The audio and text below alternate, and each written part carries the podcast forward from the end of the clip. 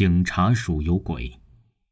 这件事情发生在一九九五年盂兰节，即俗称鬼节的农历七月十四号，地点是深水社警署。当时香港还没回归，随着时间一天天的过去，九龙的这个警察局已经被内部人习惯地叫为猛鬼差馆。因为当天的深水社警署事件被多名值班警员和在押嫌疑犯所目睹，而且被当日闭路在电视录下来，后来传到上级和所在辖区的高级警司那里，更加证实了事件的真实性和恐怖性。所以上级一律打压此类事件的传播，控制内部舆论。尽管他们自己也很震惊，但还是在高层会议上严格统一了口径，否认有鬼魂和邪灵一类的说法，以免影响警队信心和公众形象问题。因此这件事的情况就是你知我知他知，但是大家都不知的情况。可是警员也是活生生的人，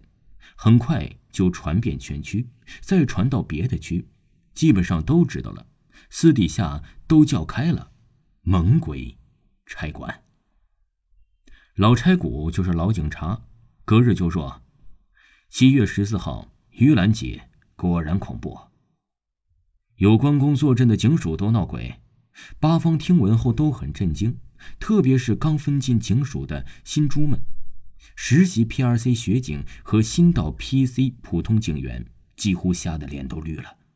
深水社警署在西九龙的坎州街和大南街路口，本来啊，西九龙的位置就有些偏僻，最早的时候西北边的深水社公园也是刑事伤人案件比较高发的地段，西边的西九龙走廊是工业中心，基本上都是工厂，没有了住户，车流量很大，但晚上除了货车也没有人行走。钦州街的房子也比较古老，是一九三零年荷兰的殖民地大公司搬走后留下的西式建筑，后被警务署征为办公大楼。西九龙中心和东北部的高登电脑中心和黄金电脑商场亦是驰名中外的电子街。著名的压寨街就是交叉于相邻的两个街区的北河街。其实白天的深水社是繁华而活跃的，那里全是香港电子市场的心脏地带。那天是星期五，即盂兰节之后第二日凌晨，有个值班的警员在值班室盯着闭路电视，闭路电视的摄像头是对着监视扣留舱的门口，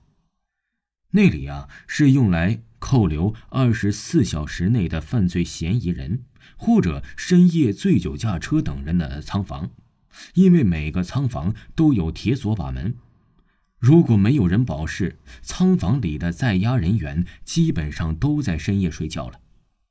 这时候值班警员突然看到屏幕上监视扣留舱出现的一个白衫白裤散着长头发的女人慢慢地飘过了舱门口。我一直都没有正式去过深水社警署的扣留舱，只是有一次我因为跨区案件去那里找过了一位相关警员，在大厅就碰见了，所以没有机会去舱里研究。但是说实在的，如果真的让我晚上自己去的话，我也不是很坦然，毕竟这个猛鬼差馆是太出名了。但据说深水社警署的扣留舱分左右两排各有三个，中间有一条长走廊分隔开，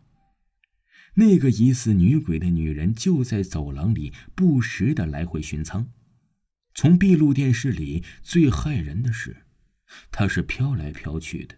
去巡视每个仓房，坐在值班室里的那名值班警员看得目瞪口呆。